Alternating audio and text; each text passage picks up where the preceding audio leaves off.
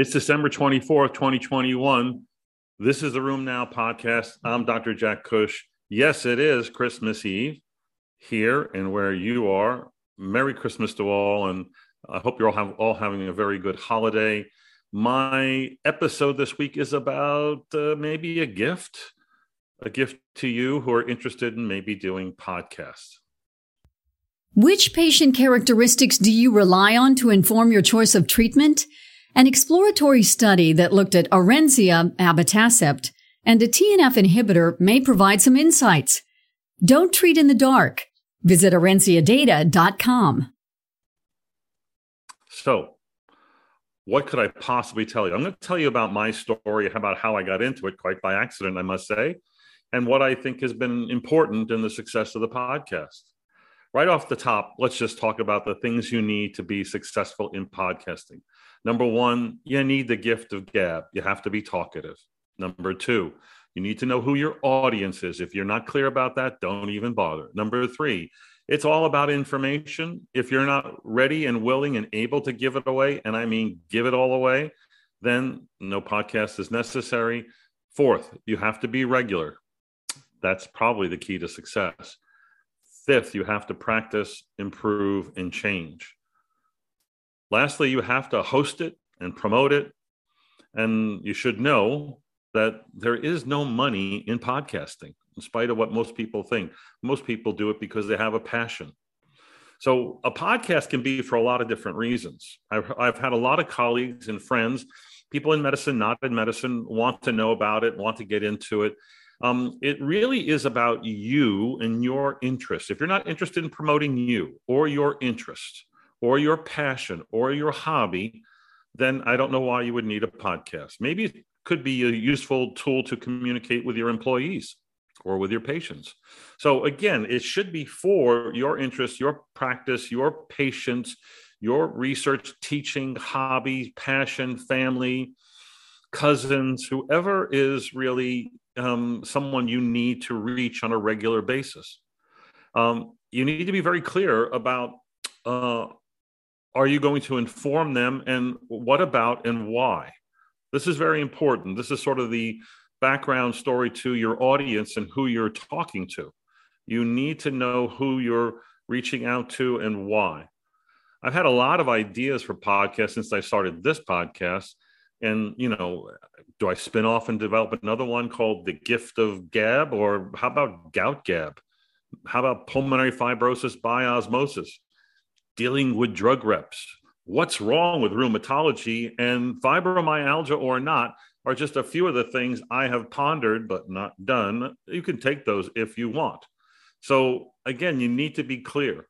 Um, my podcast story um, begins with my advantage. My advantage is I've been doing this a long time. You know, I started my fellowship in 1984 and I started doing research and writing and publishing and then lecturing soon thereafter. So I've got, you know, millions of miles travel to give seminars and grand rounds and state society talks and whatnot. It is those miles, those interactions which have honed my craft at communication and lecturing. I'd like to think I'm continually getting better. I certainly know that I'm learning, but you need to really have the ability to teach, I think, to really want then to do a podcast. It helps that you I've done a lot of writing. It helps that I've done a lot of research. That I've been on a lot of committees that I run with a lot of big time key opinion leaders over the years who've taught me a lot and refined my art of rheumatology. And rheumatology is the subject of my podcast. Uh, the real reason this began, to be truthful, is as you know, RheumNow puts out news every day, every week we put out basically five pieces of news a day. That's two news items and three tweets. And the tweets are basically news stories unto themselves. It's just that they're 280 characters long about a study that's just happened or a release that just happened. And I think that that becomes, again, part of the delivery. People want short form education on a regular basis. But sometimes to come up with 25 pieces of news, five days a week times five, 25, got a little difficult. And my editor, Tammy, said, Why don't you just do at the end of the week a video where you would discuss your favorite news items or articles of the week? You know, I thought that was brilliant. It's one less thing I had to write and search for. So I started doing a vlog, a video blog, if you will, and I called it the RheumNow Weekend Review. We did that for a while, and we found out that um, you know it was not only a good video product on my website and on my YouTube channel, but then my brother, who is one of our programmers at RheumNow said, you know, I can convert that video product that you shoot on YouTube in that MP4 file into an MP3 file, make it an audio file. We could post that up as a as a podcast. And I said, yeah, go ahead, do whatever you want. I, it sounds like a good idea. I really had no um, investment in my podcast at that point. So my brother did this, and then interestingly, you know, like a, two months later, and after the ACR, he came back to me with stats and said, "Look at this! You're getting like twelve thousand listens a month." And I was like, "What?" And it's only gotten like exponentially better since then. So really, from a lack of information, what I call infopenia, and a desire to fill with quality content, we developed this podcast thing.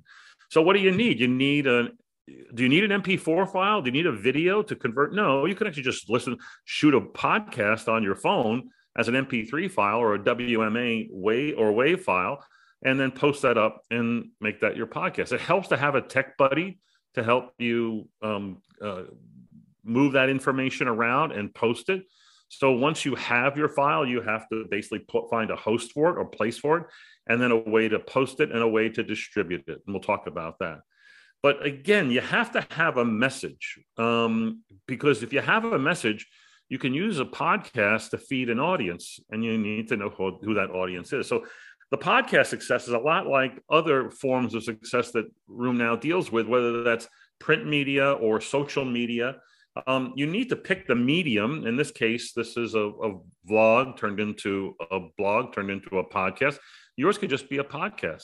So again, pick the medium, understand the medium. You need to be consistent. Regularity is the single most common reason that people stop doing their podcast or their podcast fails. So again, what's your plan to create content? You're going to be an artist here. You're going to be giving and and and and create useful content and be ultimately generous with your knowledge and contributions with your audience. That engenders trust. That engenders permission to listen to you. And then it'd be great if, in the course of doing whatever it is that you choose, that you motivate people to action. You know, have them buy into what you're creating as a particular interest. So, where should you start? First off, if you're not listening to podcasts, you're not going to do a podcast because you don't need to understand the podcast world. So go out there, go on iTunes or Apple CarPlay and start looking at podcasts. Um, there's a number of good room podcasts, Room on Air, which is the ACR podcast. Um, Mike Putman has his evidence based rheumatology podcast. Um, there are a few others out there. Um, Adam Brown does one for Healio called Ruminations. That's very good. Uh, there's a number of them that are just in medicine. I don't always listen to medicine. I like Smartless. I I like listening to um, business and marketing podcasts. So I listen to a lot of Seth Godin, Akimbo. I listen to a lot of Michael Stelzner at um, uh, uh, socialmediamarketing.com. I listen to the School of Podcasting and Dave Jackson. So listen to podcasts, find out about the art of marketing and podcasting, and I think you'll get a close closer to where you want to be in the course of doing that, you can define who your audience is, what your mission is, what's your passion, what's your goal. Um, remember, the success lies here not in trying to reach millions of people. If you did, you'd be famous and rich. But your success lies in getting 100 followers, because 100 followers who love what you're doing can become a thousand followers again, it's like the the lesson from Amazon. Amazon's success is built into the small tail of marketing, not the, the center part of the bell-shaped curve. It's the small tail at the ends where they have everything covered. And again, if you can have an audience of a hundred or an audience of a thousand, that's instant success in this world of podcasting. Um, it helps to be a talker. Uh, I was born with the gift of gab. At my Thanksgiving and, and Christmas table, we're yelling over each other, we're jockeying for the microphone. You know, we all think we're smarter, funnier, better uh, things to say than the next person, and so it's it's a competitive holiday for us. But if you're the quiet type, then maybe podcasting's not for you, or maybe you need to be hosting a podcast where you're going to do the interview. But then that assumes that you can come up with someone every week to interview to help. So it helps that you're witty, smart, fun, serious, and knowledgeable about your primary objective. If you're if if you're not funny, don't try to be funny. You know, if you're, you know, you don't need to be a know-it-all. You just need to know the content that you're presenting that day, that time. So the keys to success, I said this earlier, talkative helps. The gift of gab will get you far. Um, maybe the best quote I've heard about podcasting is they may come for your content or for your title, but they're going to stay for you, your personality, your delivery. So if you don't have personality, you're not great at delivery, you're shy, well, you can use podcast to get over all those things or maybe not get into podcasting. Again, the audience is ultimately the key to success. You need 100 people that you can speak to with regularity and you know, if you're going to do a podcast when you feel like you need to do a podcast, don't even bother because you and your mother will listen to it. Um, but an audience who can latch on to your interests, um, that's really important. So define who you're going to serve and be clear about that. Don't try to be everything to everybody. There's no success in that. Um, that that that market's already taken by people bigger and more famous with a better distribution network than you can ever have. It helps to be informative. You're giving away your content. You should be creating content. Maybe it's all in your head and it's desiring, you know, it's desirable that you get it out. The question is when you're giving away this information, are you serving you and your interests? I want people to join on to my book of the month club. Or are you serving them? I want people to learn what the best books are out there if you're into nonfiction like I am. So again, are you serving them or are you serving you? If you're serving them, remember with them, it's what's in it for me. When you serve, when you're broadcasting on that station, you're going to get a lot more listeners when you're, you know, talking about me. My favorite stuff is talking about me, but I, I got to resist the urge to talk about me and deliver information that's useful to you. Be regular. Create the expectation that it's going to come back next week and it's going to be just as good, if not better, next week. Why would they come back next week and listen to you? Well, sometimes it's because the things you say are outlandish or wild or funny, or I want to tune in for what, see what he's going to come up with based on that title. I want to, last week, she just shocked me when she told her story about, you know, her mother's illness. You know, again, you need to create expectations every every week but the ex- main expectation is you're in the regularity, the periodicity. The periodicity, regularity is what builds audience. Audience builds trust. Trust builds more, more viewers. You need to practice and improve. And one of the things that's most difficult in starting a podcast is how do I begin and how do I end? You know, my podcast, they always begin the same the date. It's December 24th, 2021. This is the RheumNow podcast. Hi. So I do that every week, do I not? I chose early on to make this a weekly podcast about this week's news. So I used as my timestamp today's date as the way to start the podcast. And then I introduced myself. And I know it gets redundant. Everybody knows that I'm the editor or whatever, but it's it's on my it rolls and it allows me to get that first two sentences and and after that everything else on my podcast is largely unscripted.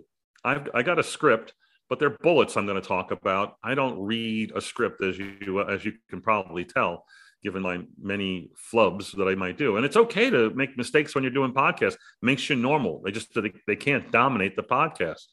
I say go with the mistakes. If a bug flies in your mouth, that's going to be the best podcast you ever actually came up with. So again, give it away. Um, be regular. Be informative. And when, oh, by the way, when you're practicing and getting better at it, um, and you know, I have an advantage. I have a good friend John Hammerly, who is an award winning, Emmy award winning, Katie award winning um, medical broadcast journalist. You know, he's been in front of the big TV camera for many, many years. Um, and he's helped me with this podcast. He listens to my podcast and reviews them and tells me, you know, your eye contact wasn't good. You had too many ums. What you need to work on is, I mean, it helps to have people listen to you and give you good feedback. And then you need to change. Your podcast is not a statue, it needs to be a work of art that's in evolution. And then lastly, you need a home. Where are you going to put the podcast that people can find it? Now, I think anybody that's going to get into social media or digital media needs to have their own website. So it can be, you know, um, johnhammerly.com or, you know, jackcush.com. And that's where you post your blogs, your things for people to find.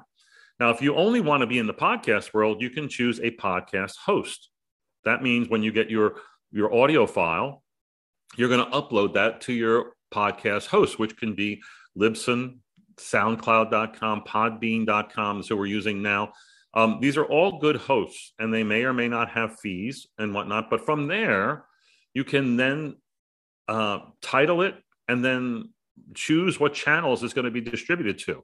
So it'll go out to all Apple products and to all uh, Android products because uh, most podcasts are consumed by cell phone but if you don't want to be you know learning that technology you could just put everything up videos up on youtube videos up on tiktok and assume that people will find you that way.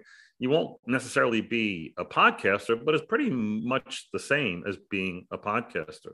A lot of people spend a lot of time and effort worrying about the website name or the name of the podcast or the artwork or you know don't perseverate about that stuff. Make it good and that's it good enough. This is more about your brand. So you know the title should be short not two pa- two paragraphs long. It should be recognizable. It should kind of state what you're doing. You know the website or the podcast image doesn't need to have a microphone in it. You know it can just be about what you want people to know about you and your brand. You don't need to do this with expensive software. I use I do most of my podcast either on my cell phone or my laptop. Uh, I am using right now two ring lights that um, are about thirty to forty bucks a piece. That also have a little clip on for the cell phone that I could put my cell phone in there and then put my microphone to cell phone and then do this. Right now, I'm doing this on my laptop with my laptop camera with an external microphone that cost me thirty dollars. F I F I N E pretty good little microphone. Not quite as good as my um, $100 Yeti microphone, which is much more professional microphone. But this is good when I'm traveling, uh, as I am during the holiday season. But you don't need expensive equipment. I mean, if you listen to my podcast in the last few weeks, I've done the podcast on different microphones. I'm pretty certain you couldn't tell me which one I did that did not have any external microphone was actually all done on this cell phone with no external microphone. So think about that. So podcasts will succeed when they're interesting and informative, surprising and entertaining, consistent, maybe weekly, widely available, meaning a good distribution network. Most podcasts are actually consumed on the Apple network. Don't know why it is. 90% are consumed on Apple products. Um, you don't have to have an Apple product to, to do a podcast. You just need to make sure it goes out to iTunes and Apple CarPlay. Uh, and learn how to do podcasts from those who've done it before you. So listen to the School of Podcasting, Dave Jackson, or Social Media Marketing with Michael Stelzner to learn about the medium. Podcasts fail when you're not interesting. When you're con- and people, most people think their content's good, but if no one's clicking on your content, you need some feedback as to whether your content is good enough or whether you're good enough. Um, or you don't know your audience. You're trying to be too much to too many you're inconsistent in your postings. It's not weekly, it's kind of every other week. And then you skipped a month. We don't know what happened to you. Then you came back in the middle of April for no good reason. Um, they also don't succeed if you think you're going to make money because you're going to make money and income the benchmark, and that's not the benchmark here. And if you don't have reasonably good techno- uh, technology and audio quality, uh, it's going to kill your podcast. So RheumNow's been doing podcasts quite by accident, as I told you, since 2017, and we're close to almost 1 million listens Right now, we are averaging 25,000 to 30,000 listens a month. Every episode that we do gets about, I don't know, 1,500, 2,000 listen downloads, um, which means if people listen to this podcast and then they listen to other podcasts to get to that 25,000, 35,000 listens a month. During the pandemic, I think we got as high as 40 something thousand uh, listens a month. You need to put your podcast out there. So we are posting on Podbean. We previously posted on SoundCloud. I can recommend both of those. But then once it's on there, then you can syndicate and share your feed, your episode to multiple channels Apple Core Media, um, uh, Spotify, Stitcher, Overcast, Google Podcasts, and other third party um, uh, channels that will take your RSS feed, which is really how your podcast is distributed. Um, podcasts can also be shared and promoted through social media channels like Twitter, LinkedIn, and Facebook. Um, you should, again, be clear that your podcast is your opportunity to create a positive relationship between you, your brand, your mes- message, your passion, and some audience. You need to know who that audience, you need to have that, that passion. This is really a lot of fun. Uh, it does take a lot of thought, it does take planning, it does take work, and it will take years to be successful, but it can be successful. So that's my podcast story. I hope you find it interesting. Um, be sure to follow us. Go to wherever you listen to our podcast and give us a rating. We don't usually ask for that, but that's supposedly how we're rated. I, I, my rating is you coming up to a meeting saying, gee, I love listening to your podcast. Uh, and that's kind of all the reward I need. So thanks for your listening over the years. Um, hope everyone has a truly wonderful holiday. Tune in in 2022 for more RheumNow. Oh, we're doing RheumNow Live in 2022, March 19th and 20. Now you can register at a discount. Go to rheumnow.live to register for a really fantastic meeting. We'll see you then. While there is great hope that an understanding of biomarkers will benefit rheumatoid arthritis patient management, there are but a few biomarkers shown to be both diagnostic and prognostic. Researchers have suggested that RA patients who test positive for specific autoantibodies may express higher disease activity, which could impact treatment strategies, but most practitioners generally use these results only for diagnostic purposes. Bristol Myers Squibb is investigating treatment outcomes in a unique patient population, patients who tested positive for these antibodies, which together are associated with higher disease activity. Rheumatologists may want to consider these biomarker driven results when considering treatment options. To learn more, please visit rabiomarkers.com.